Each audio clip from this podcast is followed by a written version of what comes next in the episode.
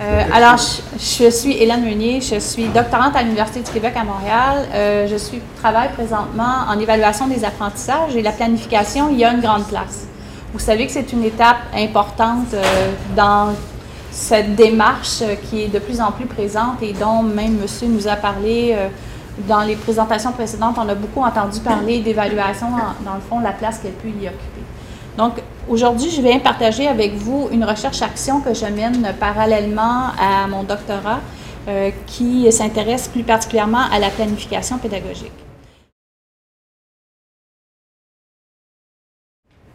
Alors, comme je vous le disais précédemment, dans un contexte d'approche par compétence, on se rend compte que l'évaluation des apprentissages, il prend toute sa place on se rend compte qu'une de ces étapes dans cette fameuse démarche d'évaluation, c'est la planification et elle est d'autant plus importante qu'elle peut permettre à l'enseignant à la fois de s'intégrer dans ses pratiques pédagogiques, mais dans le fond d'organiser toute son année, son enseignement, de faire les bons choix didactiques. Donc c'est vraiment, euh, je dirais, une étape dans, dans cette évaluation des apprentissages-là qui est vraiment importante.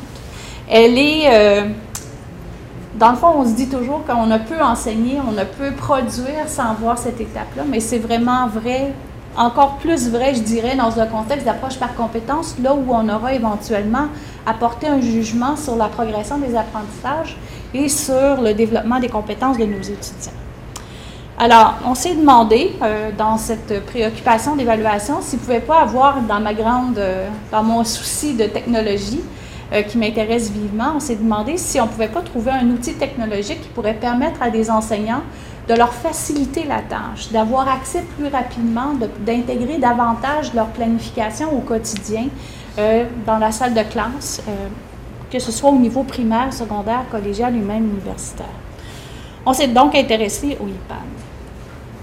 Rapidement, le contexte de la recherche, vous savez pertinemment que euh, on est justement dans ce contexte d'approche par compétence, donc du passage du paradigme de l'enseignement au paradigme de l'apprentissage, qui nous, dans le fond, qui incite l'enseignant à être davantage préoccupé par les apprentissages de ses étudiants que par lui comme maître en avant dans une fonction plus magistrale, faire une transmission de connaissances. Donc, on est davantage axé vers la transmission, euh, vers plutôt les apprentissages de nos étudiants.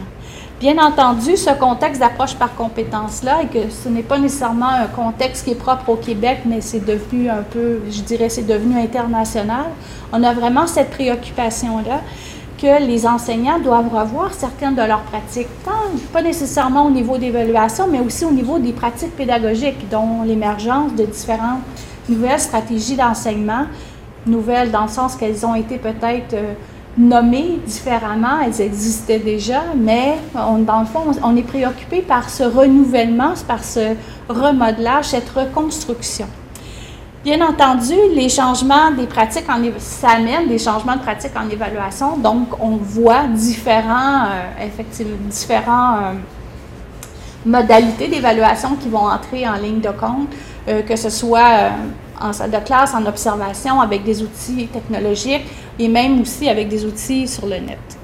On voit aussi que euh, une, recherche qui a été réalisée par Denis en 2004 nous fait compte que les enseignants euh, ont besoin, disent qu'ils ont besoin qu'on les outille. Ils sont bien prêts à faire ces changements, à revoir leurs pratiques, à innover, mais ils demandent qu'on leur fournisse des outils, des moyens qui vont les aider dans ce sens-là. On se rend compte que beaucoup les enseignants utilisent de plus en plus des technologies pour soit pour leurs dossiers, pour les fichiers de rendement, pour produire leurs bulletins, puisqu'ils n'ont pas trop le choix, entre autres ici au Québec, avec les plateformes qui, ont été développées, ils doivent utiliser les interfaces euh, technologiques à cette fin.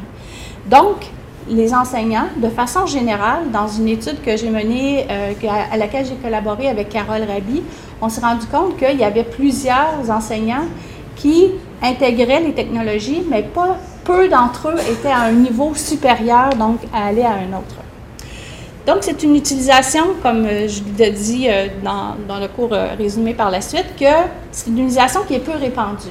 Oui, on peut faire de la planification. Oui, on utilise de plus en plus le portfolio numérique. On en a entendu parler ce matin avec euh, M. Coulombe. De plus en plus, il y a des grilles d'observation qui sont utilisées aussi, qu'on utilise avec soit des outils technologiques comme le iPod et tout ça, ou avec d'autres outils comme le iPad aussi.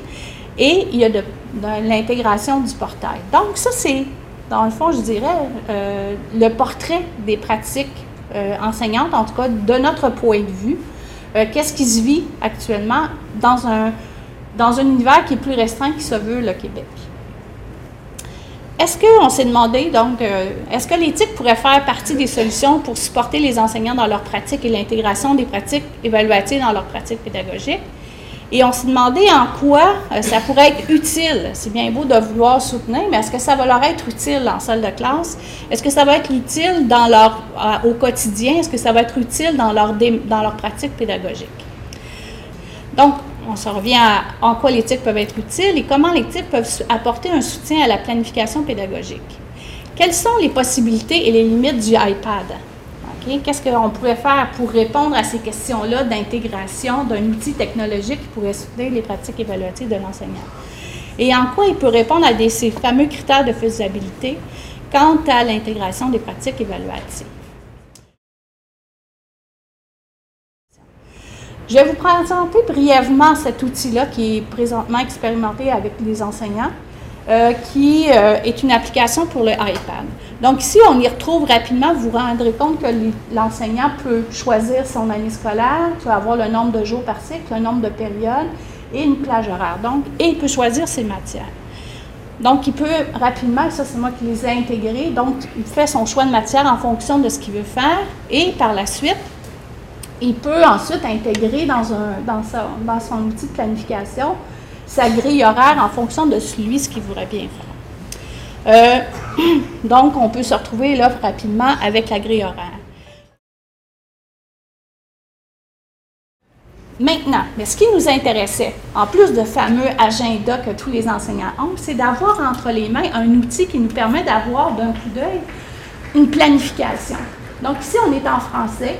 Et on était de la semaine du 4 au 18 avril et l'enseignant a pu entrer directement à chacun des jours ce qu'il voulait faire. Donc, à quelle période c'était, qu'est-ce qui était précisément là?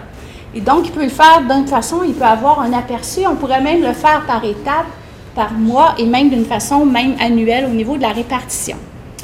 Euh, vous en avez ici un autre exemple où on peut directement écrire le nombre d'éléments qu'on veut. Ça nous donne, en fin de compte, quand on revient à l'agenda, tout de suite, on voit des traces et lorsque je clique, j'ai tout de suite accès à ça. Ça nous donne encore une fois des boîtes. Donc, il y a différentes applications qui vont nous permettre d'y accéder et ça par, par rapport à ça. Alors, merci encore une fois à l'équipe avec laquelle je travaille et merci de votre attention.